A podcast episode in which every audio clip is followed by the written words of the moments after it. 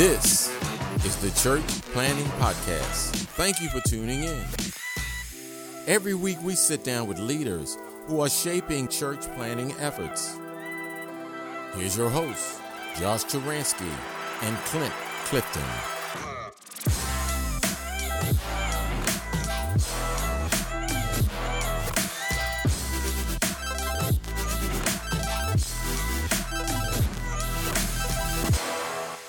Hey, welcome to the Church Planting Podcast. My name is Josh Taransky, and I'm joined by Clint Clifton. We are ready to go, roaring to go, ready to talk about church planting. Yeah. What do you think about Awesome. What do you think about my new hat, Josh? Oh, it's incredible. You like Yeah, it? Over FaceTime, yeah.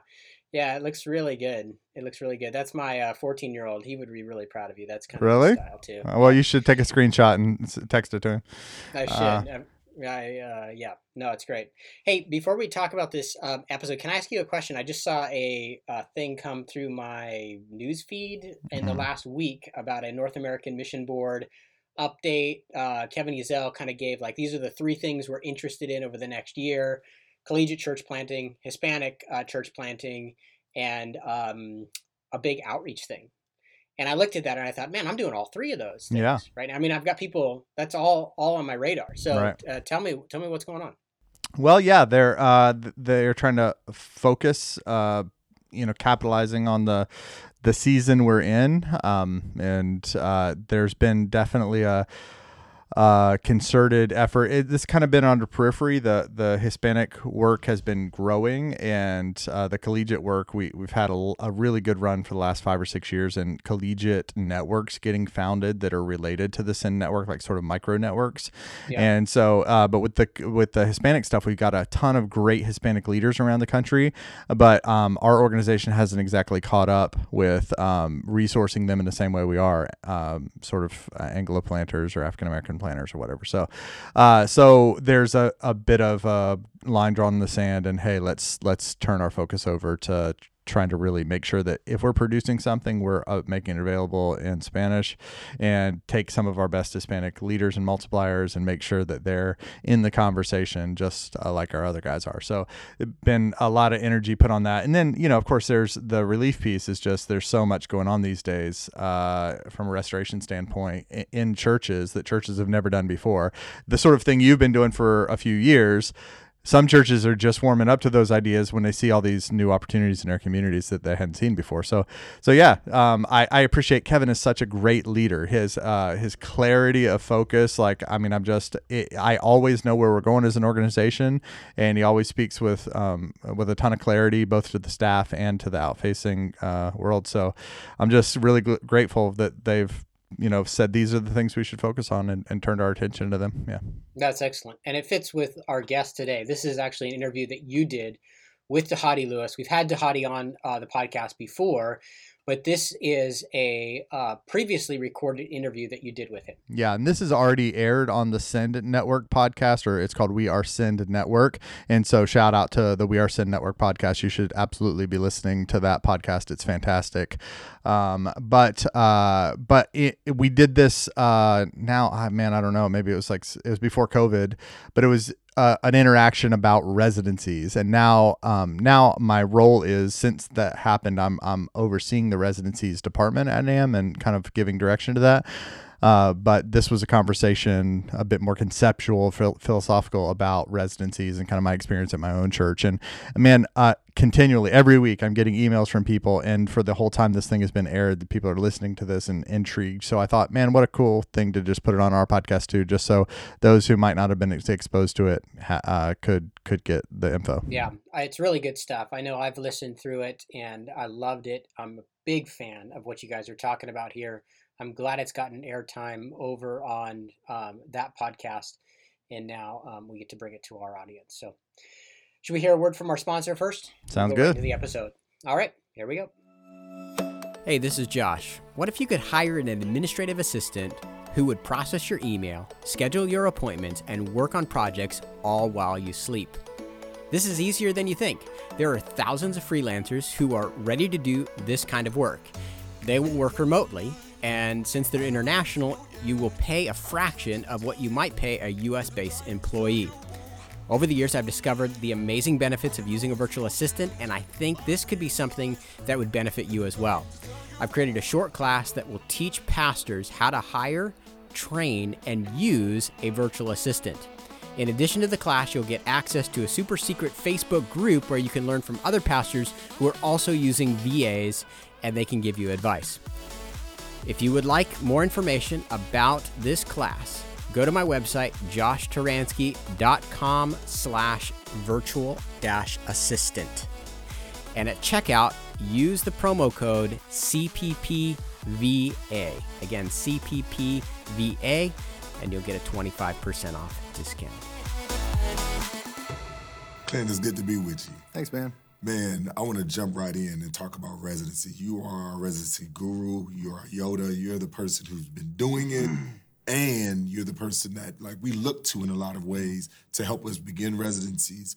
You know, one of our core values is that we we value and we want to see multiplying churches. And the way we define multiplying churches are discovering, developing, and deploying church planting teams from within. Yeah. That if we're going to keep seeing church planters, that we got to raise them up from within. Yeah. And residencies is one of the key ways that we do that. Yeah. And you've been doing it. Talk to me a little bit about the journey of how you've been a part of doing residencies and starting, helping others start residencies. Yeah. Well, the church I started, uh, it's called Pillar, and when we started, of course, the church was really small. I was 23 when I started the church, and so I really, you know, there there was we didn't have anything to attract anyone to come learn from us. Plus, I didn't know what I was doing at all, you know. So, um, but but we started in the beginning, you know, just just attempting to equip our regular members with the understanding that we're in a military base, with the understanding that you're going to be somewhere else soon, you know, whether you like it or not, you're going to be gone. And when you are, maybe the Lord will put you in a position where you could be used to start a new church. And I want you to be equipped if you find yourself in that position. That that's basically where it started for us. And so I was trying to figure out ways to equip regular members to begin to see themselves as potentially church planters in the future. And even, I mean, those, you know, for most of those guys, that was a long shot, but they were willing to go through that mm-hmm. preparation process anyway. And so that's how it started for us. Yeah, I mean, very similar. Like it's like for me, just when you build in, you you're talking about military bases. I started off ministry in college ministry. Yeah, same, very kind of like you know, I got them for a couple of years, and then they could they're they're gonna literally you literally be deployed. Yeah. you know, out. And so you kind of had uh, every member of residency. I mean, how did you decide? Yeah. That like who would be in the residencies? It was this anybody that was willing? How in those early days? What did that look like? Yeah, no, it wasn't wasn't every member at all, but basically my grid was um, do they meet the biblical qualifications I see in Timothy, Titus, and Peter? And if they do, I don't want to worry if they're called. You know, I think we think about calling in a really strange way. It's really mystical or subjective. And uh, so I wasn't thinking about if they're called, I was just thinking about if they're qualified. And so when I would see a man in my congregation who was um, pastoral in his household. He loved his family. He shepherded his kids. He was pastoral with the people around him. I saw those shepherding qualities in them. I would just sit down with the dude and say, "Hey, man, I don't know if you've noticed, but I've noticed that you have the the kind of makeup or the gifting of a pastor. I think God might use that in the future to call you to lead a new church or to to start a church. If he does, I want you to be ready for that, and I want you to have had some of the experiences that are um, are going to equip you for that work while you're here. So you're just here for a short time. So I, if if it's cool with you, I'd like to spend a little bit of time with you and give you some opportunities to preach and teach and do some of those mu- muscle movements that that pastors do, so that you have some experience in that, so that God might use that later. So were these residencies one on one? Were they? Did you have multiple people doing it? Were Yeah. they cohort format? Like what? Yeah, what in the beginning, they were 100% one on one. So basically, I, I in terms of content, uh, when we were doing this 15 years ago, there was there wasn't any content, or the only content was Keller's content, and it was so heady that I couldn't do anything. You know, I, could, I couldn't even read it, much less much less use it. Uh, but so um, what we ended up doing was I wrote individual articles to the particular church planter. So I would prepare like I was preparing for a sermon with the individual needs that I knew those guys had, their weaknesses, the things, the life dominating sins that I felt like they needed to overcome, the things about missiology and the gospel that I felt like they needed to understand. And so I would, with a guy in mind, you know, I've got Brian O'Day in mind or Roy Garza in mind, I would sit down in preparation for that meeting and write out thoughts for them and then just go and meet with them and walk How long did you do it that way? Like Oh, it was man. one-on-one, that kind of format. Yeah, at least six years or seven years. Yeah, that was how it, it- the whole thing was. And in fact, um, uh, I ended up compiling a book called Church Planting Thresholds, and that book is just those articles organized. You know, so it, ended up being about forty articles that I had written. You know, to individual church planters, and then we went through on the back end and said, okay, how do we um, depersonalize this a little bit so it's not about this guy or that guy, but we take the principles out of it and, and hone it down. So we that's that's how the book came about. So six, seven years. How long? How many guys? Yeah. How many guys was? Yeah, so our church is uh, just about to have our 15th um, birthday, and uh, we've started 16 churches over those years. And then those churches have multiplied. I think we have a total of 28 in our family of churches. So those churches we've planted have planted almost as many as we have as a church. That's it's been really exciting. And I love the fact that you said like qualified. We let God worry about the calling. Are you qualified? And let me pour into the to the qualified. I think if there's one thing I'd say to pastors who want to multiply their churches that um, don't know where to start, it's it's exactly that. Do do not worry about calling. Calling works itself out. You know, uh, calling works itself out often in opportunity and circumstance. So, if a person goes from you know point A where they're being equipped and poured into to point B and they find themselves in a place where there are no churches around them and there's no gospel happening, no gospel ministry happening, the Lord can use that circumstance to begin to to draw out a desire and aspiration. You know, at the beginning of Timothy, uh, he talks about aspiration and desire. Uh, you know, those things are born sometimes in circumstance. So I just say, like, do the equipping. Don't you pour in. Don't worry about the output. you know? Yeah. I mean, do you have like a percentage of how many people like you poured into? Like, man, I poured into 30 people and 10 of them are pastors. I poured into 30 and all 30 are like, I mean, is there. It seems like I should answer that question by saying, yeah, it's about half or less. It's not, though. It's almost all of them. I mean, honestly, I look back, the guys that I did that with, they're all pastors right now. And um, it's, it's amazing.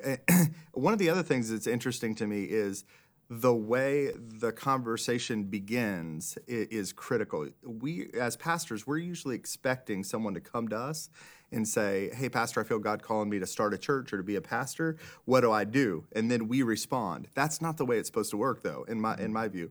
Uh, as a pastor of a person, I can go to them and say, you know, hey, Dhati, I've noticed you're shepherding your family well, you're evangelizing your neighbors, you're bringing friends to church, you're a great small group leader, you're shepherding those people really well. Those are the qualities I've seen God use to make a great pastor. Those are the raw materials that I think God could use to make a great pastor. I don't know if God's calling you to that or not. I have no idea.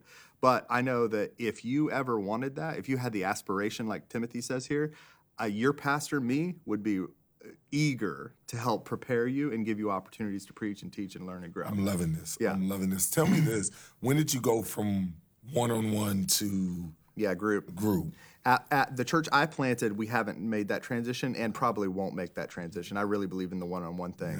Um, now, um, in in recent years, uh, as you as you said, uh, churches have been contacting me saying, "How do you do this?" And I've been going to help much much larger.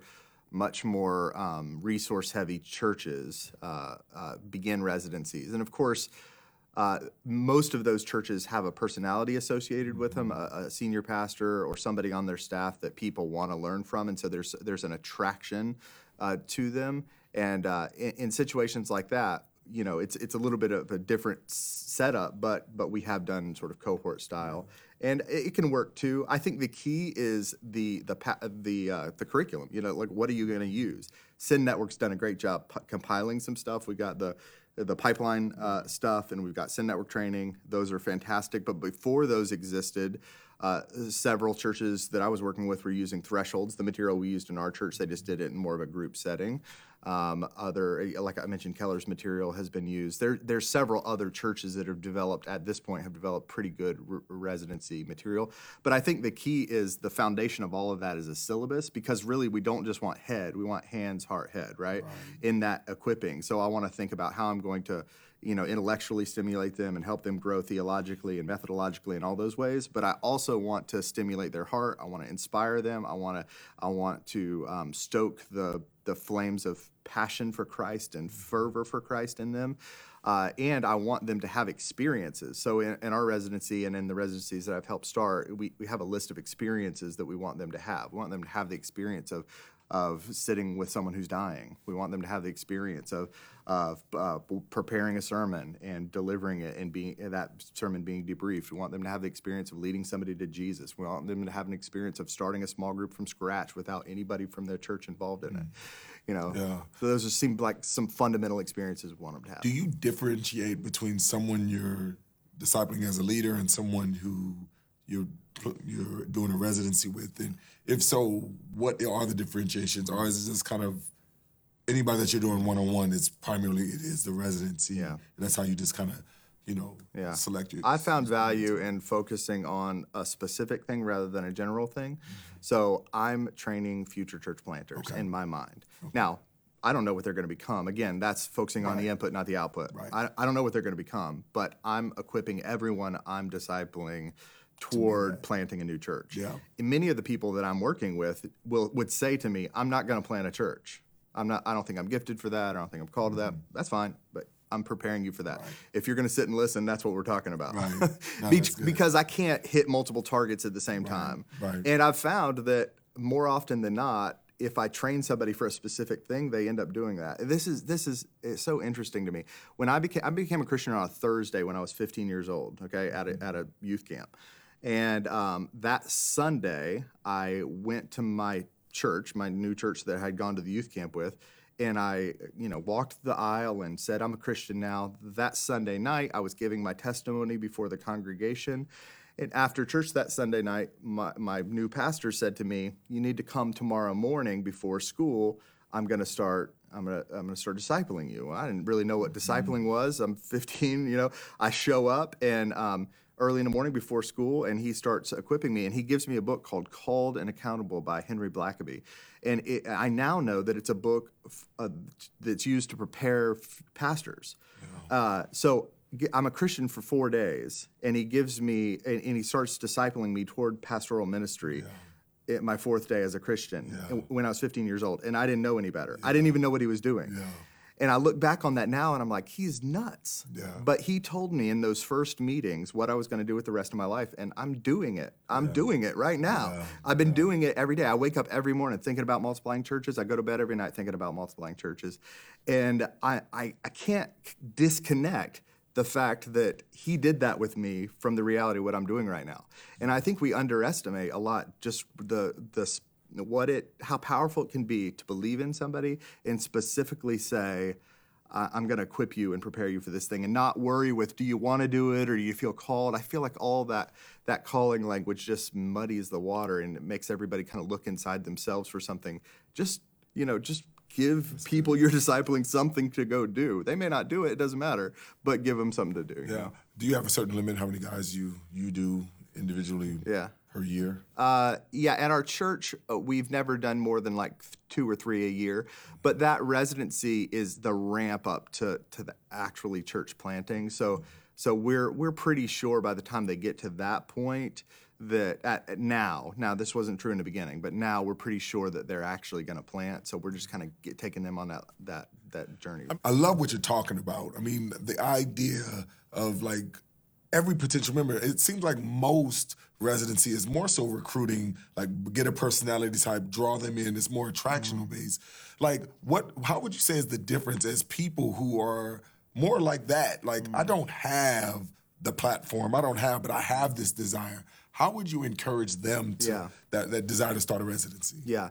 Well, I would say the best thing that ever happened to me is I didn't have a platform when I started this because it forced me to look inside my congregation for potential church planters. I think the easy path, eh, you know, it's not easy, but the easier path is having a magnet that that draws people. Right now, I'm working with McLean Bible, and I'm running their residency. Uh, David Platt's there as the pastor. Of course, there's young guys lined up to go serve there and, and work with just for the hope that they'd get 10 minutes in a room with him and learn about preaching and get some of you know some of what he's got Yeah. uh, and uh, but the the the reality is um, if I can if I can go to somebody, it really what it comes down to is I want I want people to receive their calling to pastoral work or the sureness that God's calling them to do this. I want them to receive that in my church Yeah. under my ministry, Yeah, you know. yeah. And uh, when they do that, then then I, I and I have a personal discipling relationship with them. I mean, those guys who are out there that I originally sat down with and said, I think God would, you know, I want to equip you and prepare you, and now they're out there pastoring and planting churches. Uh, those guys, when they have a need or a concern or a trouble, they contact me. Yeah. I mean, we're it's like we're we're build a lifelong yeah. friendship, a lifelong relationship. Yeah. And yeah, that's just a bond that is it's hard to build with just kind of throwing out a personality and being able to draw. Let me, you know, so there's all different types of people. There's all different types of residencies. You've been a part of helping a lot of people start residencies. What are some things that people need to consider? Yeah. You know, in starting a residency. well, you know, what what would you?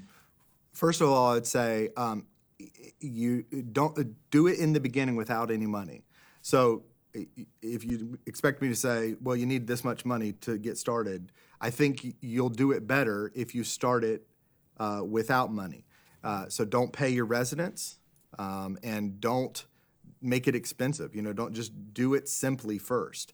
Uh, I love GK. Go get a job. Tell them to go get a job. Yeah, sure. I mean, well, the guys in your church have jobs, right? So just train the guys in your church that already have jobs. Okay. Uh, so uh, I love G.K. Chesterton on this subject. He says um, anything worth doing is worth doing poorly at first, and I think that's brilliant because I mean his argument really is is not that we should do things poorly, but that some things are ours to do. It's not to be given away to somebody else. So you know, uh, you know, uh, uh, um, you know, a mom and dad, it's their job to parent their kids. Even if somebody could parent better, you don't give it away. It's your job. So even if you do it poorly at first, you got to do it because the doing it helps you get better and better and better. And every every cycle, you're going to get a little bit better. You're going to learn a little bit more.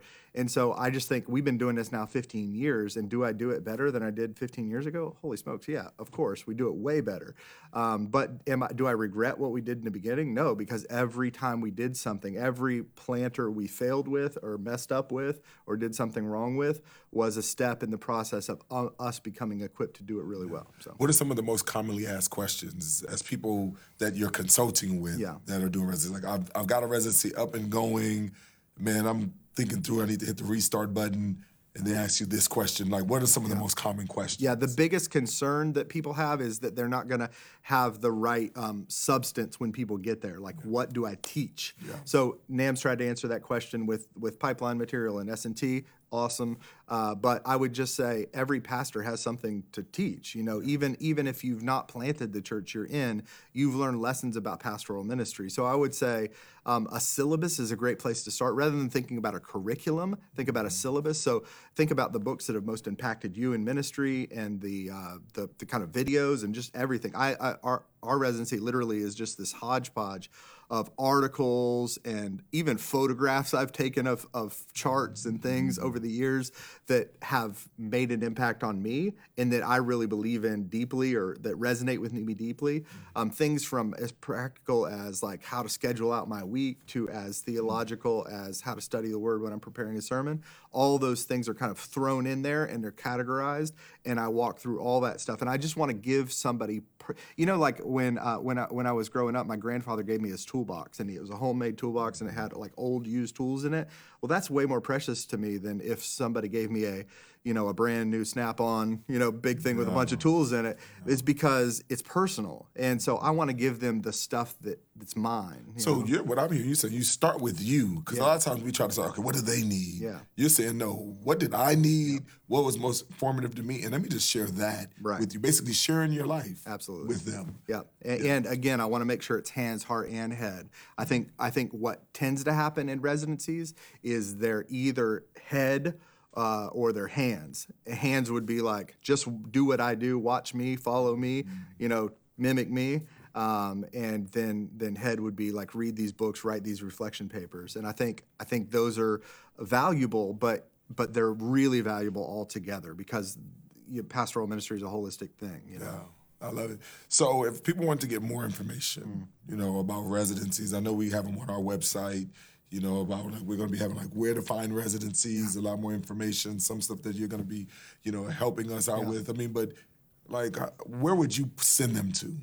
Yeah, um, you know, finding churches that are doing it well from within. So smaller churches who have been doing residencies for a longer time. I mean, I think of churches in my region that are doing that. Learning from a pastor who's doing it and has been doing it for a long time is is is great. I even think you know in our city we have uh, Capitol Hill and Mark Dever. His is very much a head residency. You know, they're observing the church, but they're they're learning and reading and writing. But over 20 years of doing this, they've produced you know 100 or more pastors that many of them are working in our region. They've they have in a very tangible way changed the city affected the city in a very very real way just because of consistently churning out every six months uh, a set of residents. And so i just think get with a pastor who's been doing it for a long time learn from them find somebody you respect and go learn from them. But there are places i have a syllabus you can email me and i can send you a, a syllabus. It's like a baseline syllabus that you can take that and go in and change it. Of course nam has things like that. Even some of the state conventions are developing that stuff now. I'm super excited about all the people that are pitching into this now. It's awesome. Man, I appreciate it. Yeah. That's why you're Yoda. Hey, are you a pastor that wants to lead your church to reproduce? Well, I've got something for you. It's called Church Planting Thresholds. Church Planting Thresholds is a simple, step by step, gospel centered guide that will help you guide uh, someone from your congregation to lead a church planting team out somewhere else. Many pastors tell me that they don't have the expertise, they don't have the money, they don't have the resources they need to start a new church. Well, I don't think that's true. The only resource you need to start a new church is a ready leader. So even if your church is very small and you don't have a lot of resources at your disposal, if you can disciple a man to lead a team of people out from your church to start another new church, then you have all that you need to reproduce. Church Planting Thresholds will help you do it. Church Planting Thresholds is available in English and in Spanish. It's even available as an audiobook. You can find it at Amazon or on audible.com.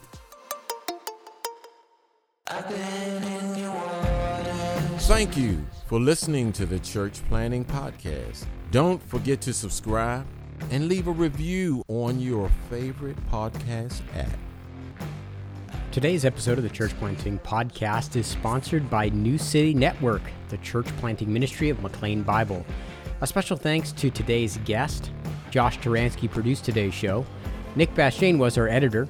Thanks to Hudson Taransky, who provided administrative and web support for the program. And last but not least, thanks to you for listening all the way through to the very end of the Church Planting Podcast. If you'd like more information about our show, feel free to visit our website at www.churchplantingpodcast.org. There you can find all of our past episodes, as well as notes and links from today's show. We are also on Facebook, Instagram, and Twitter, so be sure to check us out on the social. And tune in next week for another episode of the Church Planting Podcast.